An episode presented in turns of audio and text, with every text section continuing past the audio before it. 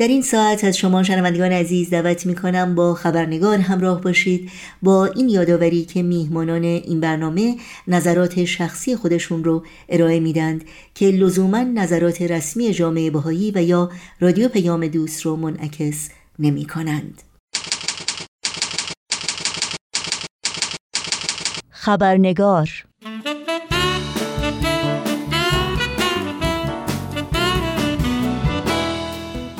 و ما چهل و دو سال پیش در چنین روزی هشت تن از نه اعضای محفل ملی باهایان ایران در زندان اوین اعدام شدند. این افراد ژینوس محمودی، مهدی امین امین، جلال عزیزی، عزت الله فروهی، محمود مجذوب، قدرت الله روحانی، سیروس روشنی و کامران صمیمی نام داشتند.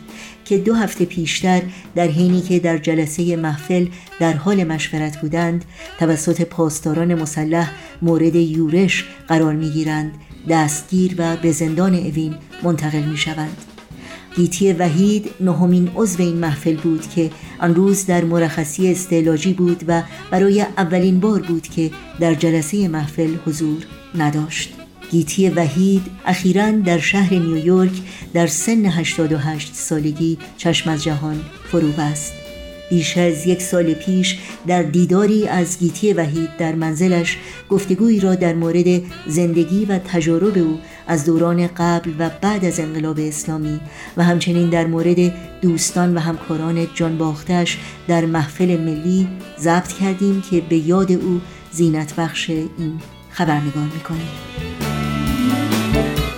نوشین آگاهی هستم با خوش آمد به شما همراهان عزیز خبرنگار برنامه این چهار شنبه رو تقدیم می کنم.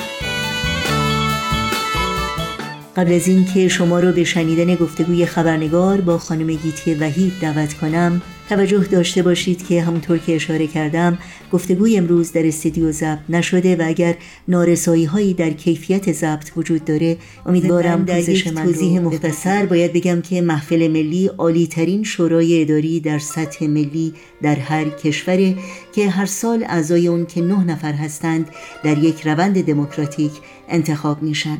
در مورد تشکیلات بهایی شما می‌تونید در سایت بهایان ایران baha'isofIran.org و یا سایت رسمی آین بهایی bahai.org اطلاعات جامع تری رو جستجو کنید. از شما دعوت می کنم همراه باشید.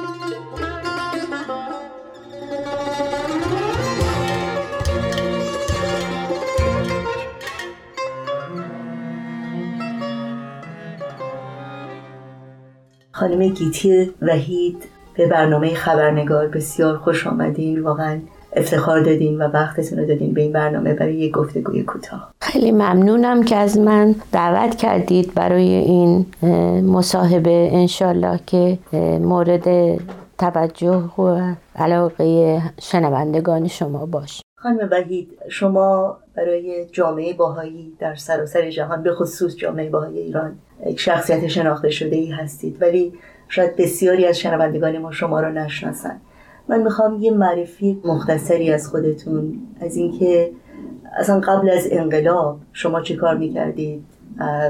حرفتون چی بود و فعالیت هایی که در جامعه باهایی داشتید چی بود؟ من همونطور که اعلام فرمودین گیتی فامیل پدریم قدیمی. از خانواده هستم که در واقع خودم نسل چهارم باهایی هستم. یعنی جد من جزو اولین کسانی بوده که به حضرت باب ایمان آورده بنابراین در این خانواده بزرگ شدم و بسیاری از خصوصیاتی که در زندگی داشتم و هنوز دارم از این آین که در خانوادم رایج بوده سرچشمه گرفته و پدر و مادرم سعی داشتن که اونها رو به ما بیاموزن و من هم به نوبه خودم سعی کردم که آنچه را که آموختم عمل کنم.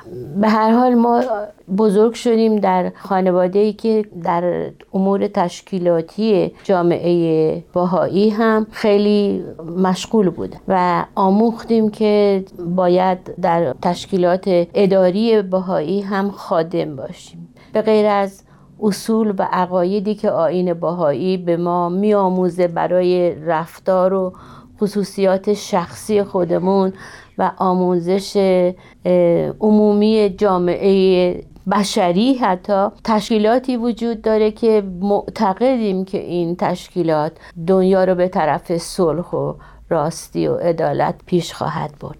بنابراین اولین خدمتی که مشغول شدم رسم بر این بود که از دبیرستان هایی که نزدیک به هم بودن کمیسیونی تشکیل می شد ما حدود سن مثلا 15 سال داشتیم. و با هم مشورت می کردیم اگر در مدرسه هامون مشکلی داشتیم مشکل رو حل می کردیم سعی می کردیم که چند نفر باهایی که در مدرسه حضور دارن همدیگر رو بهتر بشناسن رفیق باشن و اصول و عقاید خودشون و به خصوص رفتار باهایی رو عملی بسازن. این یک هدف خیلی کوچیکی از کل اهداف دیانت باهایی بود که در سن 15 سالگی ما معمور به اجراش بودیم. خب به تب بعد از اون هرچی سن بالاتر می‌رفت. جاهای مختلفی خدمت می‌کردیم و کارمون این بود که جوانان دیگر رو جمع بکنیم احتفالات جوانان رو اداره کنیم و کارهای مختلفی که جامعه جوان بهایی رو به اصول و آداب تشکیلات بهایی و رفتار و اخلاق بهایی بیشتر آشنا بکنیم. وقتی از دبیرستان فارغ تحصیل شدم در دانشگاه تهران به رشته فلسفه و علوم تربیتی وارد شدم. تحصیلاتم در اون رشته بود که از بچگی علاقه خیلی خاص داشتم به اینکه تحصیلاتم تعلیم تربیت باشه. و اعتقادم از نوشته های حضرت عبدالبها به خصوص این بود که چقدر تعلیم تربیت اهمیت داره در دیانت بهایی. از نظر خانواده از نظر اجتماع و از نظر واقعا اخلاق که باید در دنیا رایج باشه و بشریت رو به تکامل برسونه. در همون دورانی که در دانشگاه تحصیل می‌کردم به هر حال در تشکیلات جوانان در قسمت های مختلف خدمت می‌کردم. و بعد در سازمان سمعی بسری وزارت فرهنگ و هنر استخدام شدم و در اونجا کار سنگین بود برای که باید سازمان سمی بسری رو تازه در ایران به وجود بیاره. تا اون زمان واقعا این صورت نبود که مدرسه ها دارای وسائلی باشن که کمک بکنه از نظر سمعی و بسری به بچه ها در دبستان ها بعد در سازمان سمعی بسری وزارت فرهنگ و هنر مشاورین آمریکایی در ایران داشتیم از اونها و میاموختیم و چهار سال من در اونجا خدمت کردم بسیارم آموختم و تا جایی که می‌تونستیم کار می‌کردیم که معلمین رو آموزش بدیم با وسایل سمی بسری آشنا کنیم و اهمیت استفاده از این وسایل رو به اونها گوش زد کنیم. این فلسفه تشکیل سازمان سمی بسری بود. ولی بعد از اینکه ازدواج کردم از کار اداری دست کشیدم و فکر کردم که باید فرزندان خودم رو تربیت بکنم. ولی تمام ساعتهای آزادم در خدمت تشکیلات باهایی بود و به همین صورت گذشت تا اینکه در لجنه جوانان سالهای متمادی خدمت کردم و بعد سعادت پیدا کردم و افتخار اینکه عضو محفل تهران باشم و در موقع اینکه انقلاب در ایران اتفاق افتاد من در محفل تهران خدمت می کردم و بعد از گرفتاری اعضای محفل ملی ایران که بوده شدن من سعادت و افتخار اینو پیدا کردم که در محفل ملی ایران خدمت بکنم. و تا لحظه که همکارانم به شهادت رسیدن و جان باختن همراه اونها در اون جمع خدمت کردم و البته به علت بیماری در آخرین جلسه در که اونها گرفتار شدن من در جلسه محفل حضور نداشتم در جلسه محفل ملی و اونها گرفتار شدن و بعد از اون من به علت همین بیماری دیگه نبودم بیمار بودم و بعد از اون هم چون بچه هم در ایران نبودن دیگه در اون موقع به خارجی از ایران سفر کردم و بعد دیگه زندگی به صورت معمولی گذشت و هنوز هم داره میگذره. برگردیم به اون روزها شاید ماهای قبل از انقلاب اسلامی ایران. اون موقع شما عضو محفل محلی تهران بودید. بله بله. احساسات شما افکار شما از این انقلابی که داشت اتفاق میافتاد و به عنوان یک باهایی به عنوان کسی که در تشکیلات باهایی فعالیت می‌کنه چی بود؟ یعنی فکر می‌کردی چی داره اتفاق میفته و جامعه باهایی در چه وضعیتی؟ من شخصا فکر می‌کردم که همین وقایعی که اتفاق افتاد اتفاق خواهد افتاد. به دلیل اینکه تاریخ دیانت بهایی از روز تشکیل تا اون زمان همیشه اینطوری بوده. یعنی تاریخ ما کسی اگر با دقت تاریخ آین بهایی رو خونده باشه می‌بینه که این مسائلی که امروز هست از روز اول وجود داشته و با کمال تأسف گوش شنوا انگار که نبوده. یه تعدادی از افراد شنیدن و شناختن و حقیقت آین بهایی رو دریافتن. اما با کمال تأسف بسیاری از هممیهنانمان شاید نیاموختن شاید نخوندن. بیشتر همیشه من فکر می‌کردم که کسانی مانع شدن که اونها بخوانند و یاد بگیرن یا دیواری شدن بین آموزش اونها و آین بهایی. بنابراین همیشه این مصیبت ها در تاریخ ما جای خودش رو باقی گذاشته و اگر کسی بدون هیچ گونه تعصبی تاریخ رو بخونه خواهد دید که چه مشکلاتی بود. بنابراین هیچ چیزی به من این نشونه رو به نمی‌داد که حالا در این موقعیت قراره که یک دفعه معجزه بشه و چیزی غیر از اون صد و خورده ای سال بعد از این هم اتفاق بیفته. و شخصا انتظار اینو داشتم و می‌دونستم که همکارای منم همین احساس رو دارن. و وقتی که ما در محفل مشورت می‌کردیم پایه کارمون روی همین احساس بود. یعنی باید کاری می‌کردیم که این آسیب کمتر باشه صدمه کمتر باشه. به هر حال اتفاق افتاد و همون حال رو که فکر می‌کردیم اتفاق میفته انجام شد در این دوران. احساس من این بود و احساس دوستان منم این بود در اون موقع.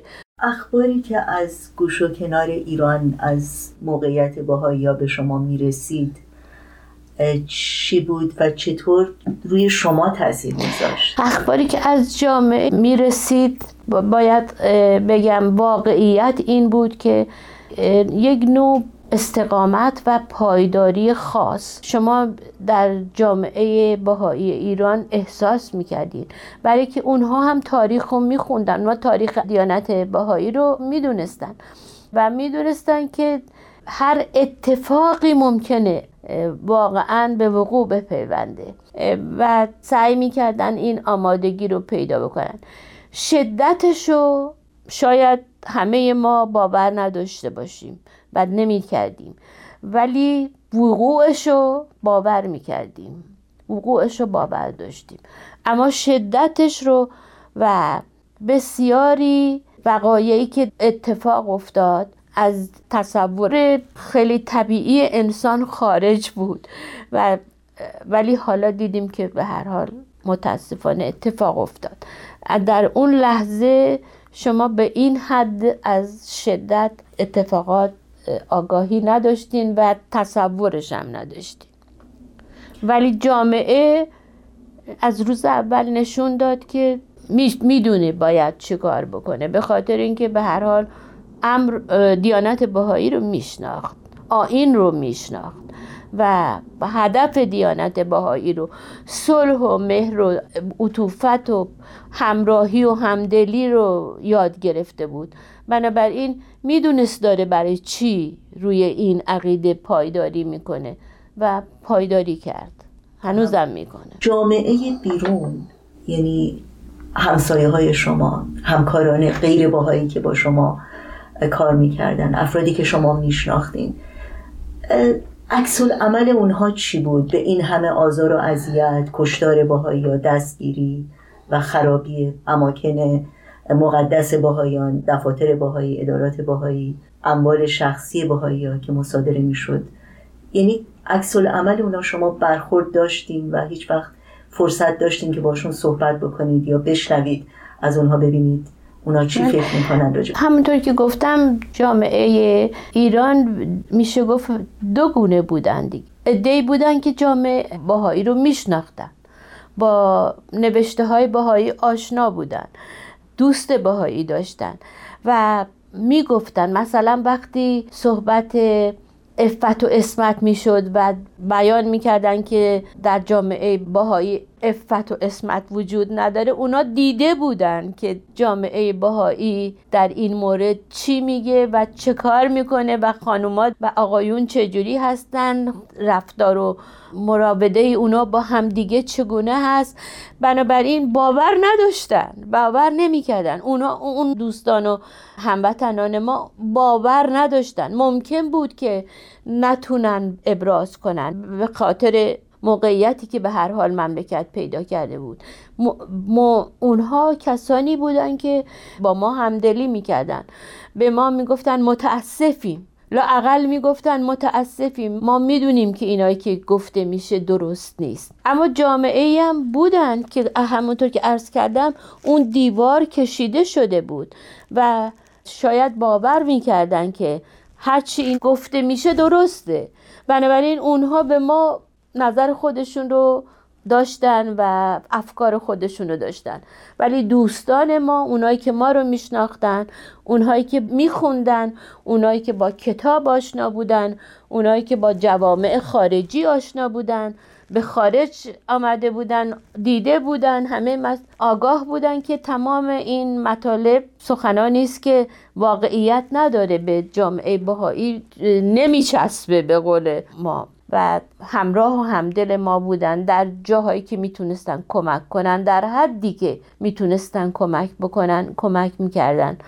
ولی خب ادهی هم بودن که خیلی علنا ابراز می‌کردن. ما سالهاست منتظریم که بیایم اموال شما رو بگیریم. بیان می‌کردن. بیان می‌کردن. خیلی راحت که ما سالهاست منتظر این لحظه بودیم که بیایم فلان محل شما رو بگیریم. که محل اجتماع جامعه باهایی بوده. باغ تجه رو بگیریم با زمین ورزش رو بگیریم. این سالها آرزوی ما بوده.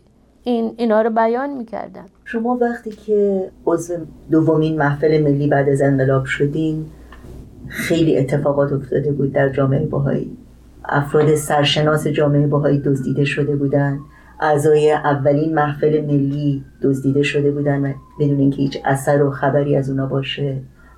بسیاری از افراد شناخته شده باهایی در شهرهای دیگه اعدام شده بودن.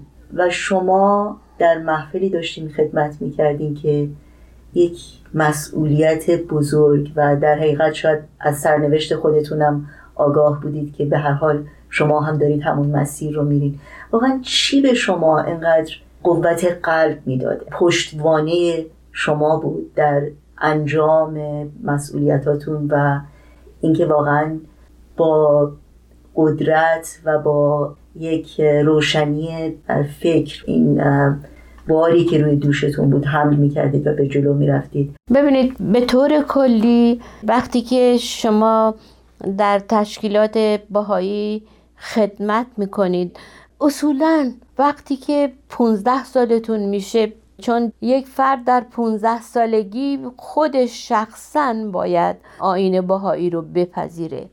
بنابراین باید مطالعاتی داشته باشه. کلاس های درس اخلاق ما وقتی که بچه ها درش شرکت می‌کردن و آموزش پیدا می‌کردن تمام ادیان رو بهشون تدریس می‌کرد. خودشونن که انتخاب می‌کنن. وقتی که در 15 سالگی شما پذیرفتین. آره من این آین رو میپذیرم.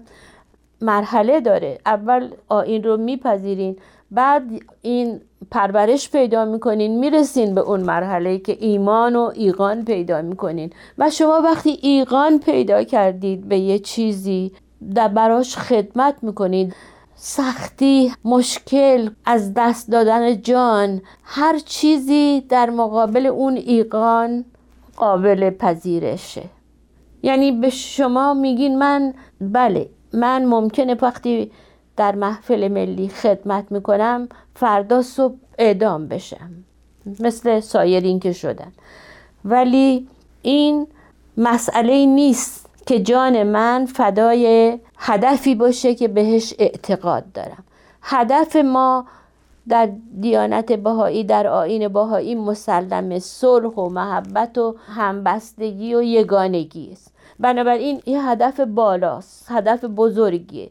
برای رسیدن به این هدف اسباب لازمه حرکت لازمه. در این حرکت خیلی آسیب ها ممکنه به انسان بخوره.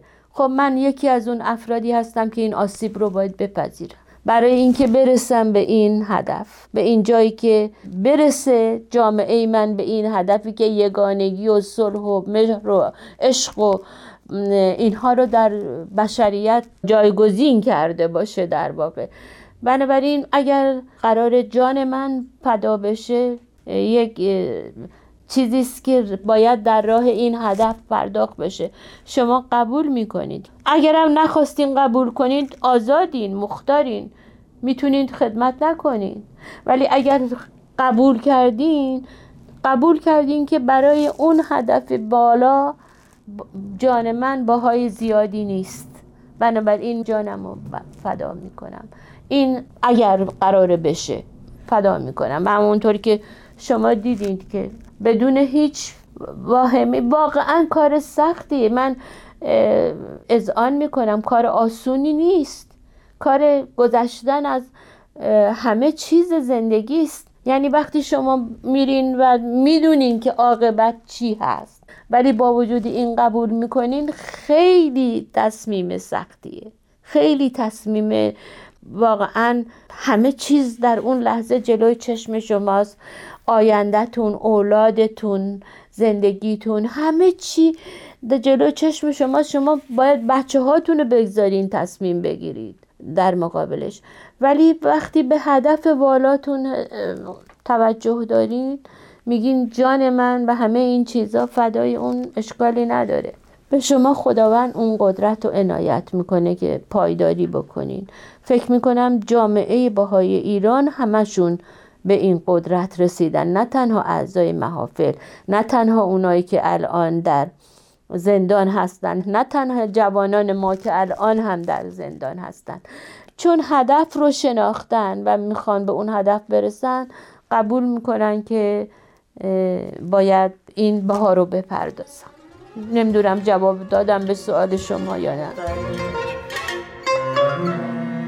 ادامه گفتگوی ما رو با خانم گیتی وحید در برنامه هفته آینده همین روز و همین ساعت دنبال کنید. نشد برای عشقمون برای این دیوانت سفر کنی نشد یه بار به حال من به حال این ویرانت نظر کنی نشد بیایی آقابت نشد برای عاشقت خطر کنی.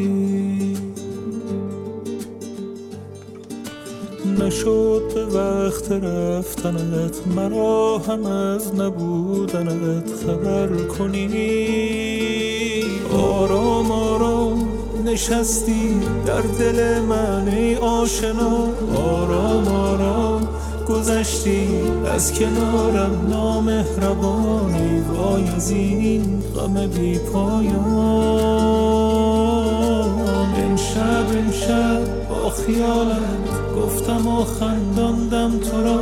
امشب امشب مثل هر شب در خیابانم پس چرا من ماندم و ابر بی اگر تو عاشقی دقایقی شکستی برا هم از خودت بدان.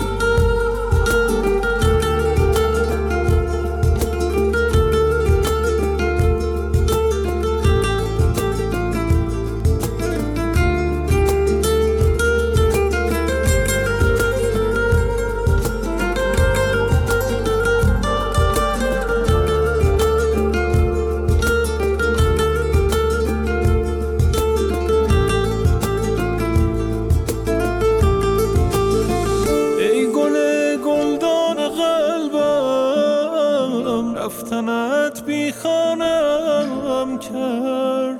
ای غم در سینه مانده. دوریت دیوانم کرد. همچو پروانه به دورت گشتم و با من نماندی. شمع من بودی آخر. بر دلم آتش نشاندی. آرام آرام. نشستی در دل من ای آشنا. آرام آرام. گذشتی از کنارم نامهربانی وای از این غم بی پایان. امشب امشب با خیالت گفتم و خنداندم تو را. امشب امشب مثل هر شب در خیابانم پس چرا من ماندم و ابر بیباران؟ آرام آرام نشستی